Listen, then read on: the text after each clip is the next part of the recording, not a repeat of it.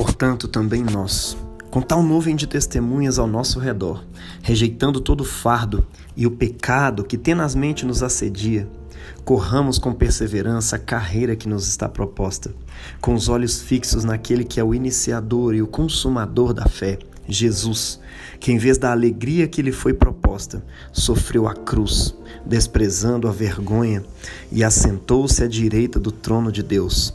Considerai, pois, aquele que suportou tal contradição por parte dos pecadores, para não vos deixar desfatigar pelo desânimo. Palavra do Senhor, demos graças a Deus. Olá, meu irmão, minha irmã, muito bom dia, boa tarde, boa noite, paz de Deus. Hoje é a quarta-feira da Semana Santa. Tivemos que parar as atividades aqui da homilia diária durante um tempo, tanto por causa de minhas atividades pastorais, mas também, mas também por causa de um problema na minha voz. Pelo que eu peço você que ore também, para que Deus possa continuar abençoando, porque esse é o principal instrumento que eu uso para a glória dele, né? Tanto cantando quanto pregando a palavra. Então é isso, né? Dado o aviso aí, conto com a sua oração em nome de Jesus, para que Deus continue abençoando esse ministério também, para que essa homilia continue acontecendo e com o tempo a gente consiga enviar ela realmente todos os dias do ano. E lembrando também que nesta quinta, sexta e sábado nós temos uma jornada devocional junto com a âncora de Vitória e a Igreja Metamorfose de Fabriciano, onde a gente vai refletir sobre os devocionais desse tríduo pascal,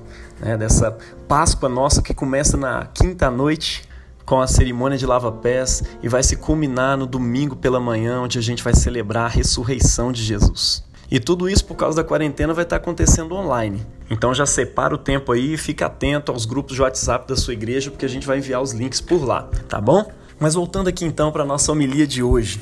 O título que a gente dá é Imitemos aquele que desprezou a vergonha. E por que Jesus desprezou a vergonha? Em vista da alegria que lhe estava proposta. A alegria de ver o fruto do penoso trabalho da sua alma depois da obra da cruz completada e se alegrar diante de Deus. Mas a grande verdade é que antes dessa alegria é que ele desprezou a vergonha. Ou seja, ele desprezou a vergonha antes de ver o resultado do trabalho. E é exatamente a isso que o autor de Hebreus está nos convidando hoje: a fixar os olhos em Jesus, o autor e o consumador da nossa fé, aquele que inicia e aquele que garante o resultado da nossa fé. E o convite aqui é para a gente contemplar o Cristo crucificado, aquilo que ele sofreu na cruz do, do Calvário. E contemplando isso, tenhamos força para continuar correndo a carreira que nos está proposta, o chamado que Deus nos fez. E quando ele enfatiza aqui a cruz de Jesus, ele diz que Jesus desprezou a vergonha, ele não fez caso da vergonha que ele estava passando e depois ele se assentou no mais alto grau da glória, que é ao lado direito do trono de Deus. Contemplar o Cristo que se entregou à morte, à vergonha, à humilhação, ou seja, a paixão de Cristo, deve ser o grande motor da nossa disposição em seguir a carreira que está diante de nós. E para isso também rejeitar todo o peso tudo aquilo que nos embaraça, tudo aquilo que nos atrapalha de seguir em frente e também o pecado que tenazmente, todos os dias, frequentemente nos rodeia, nos assedia. Você já parou para reparar quantos embaraços existem em nossa vida? E aqui a gente não está falando necessariamente de pecado, mas de coisas que atrapalham a gente de correr a carreira. Relacionamentos que nos intoxicam, entretenimentos que nos prendem ali diante deles o tempo inteiro e que se tornam verdadeiros gargalos na nossa vida de oração. Ou talvez as satisfações que a gente sente necessidade de dar para as pessoas, para os clubes ideológicos dos quais a gente faz parte. Enfim, isso é chamado pelo autor de Hebreus de peso, de fardo, você já parou para reparar como que a gente fica embaraçado, envergonhado frente aos nossos amigos muitas vezes por causa do evangelho, por causa de viver a vida que Jesus está nos propondo a viver, fazer as coisas que ele nos convida a fazer? Então, a palavra de Deus nos convida hoje a olhar para aquele que desprezou toda a vergonha, todo o embaraço, e antes mesmo de receber a recompensa disso, ele se entregou à vontade de Deus, ele se entregou à cruz. Considerem hoje aquele que suportou tamanha contradição por parte dos pecadores, para que vocês não deixem que o coração de vocês se desanime, se fatigue nessa caminhada, nessa corrida. Sobre o pecado a gente não precisa nem falar, né? Seja lá qual for o pecado, ou o nível de enraizamento que talvez ele esteja na sua vida, abandone em vista daquele que suportou tamanha opressão dos pecadores contra ele mesmo, é aquele que suportou a humilhação e a vergonha. Considere hoje que a morte dele na cruz do Calvário, se você está em Cristo, se você crê em Cristo, o Messias, aquela morte dele na cruz se aplica diretamente a você. E você está morto para o pecado. Faça as contas, considere-se morto para o pecado, mas vivo para Deus em Cristo Jesus. E a gente sabe que isso é uma tarefa árdua e é uma tarefa diária também. Associar-se a Cristo, imitar Cristo no seu desprezo da humilhação é um exercício espiritual constante, diário, que se trata antes de tudo de um exercício de fé. Isso mesmo, de um compromisso de confiança e de fidelidade ao Senhor, sabendo que Ele sustenta as suas ações. Quando você decide imitar Cristo na vida, o que é impossível por você mesmo de repente se torna possível, porque Deus torna isso possível.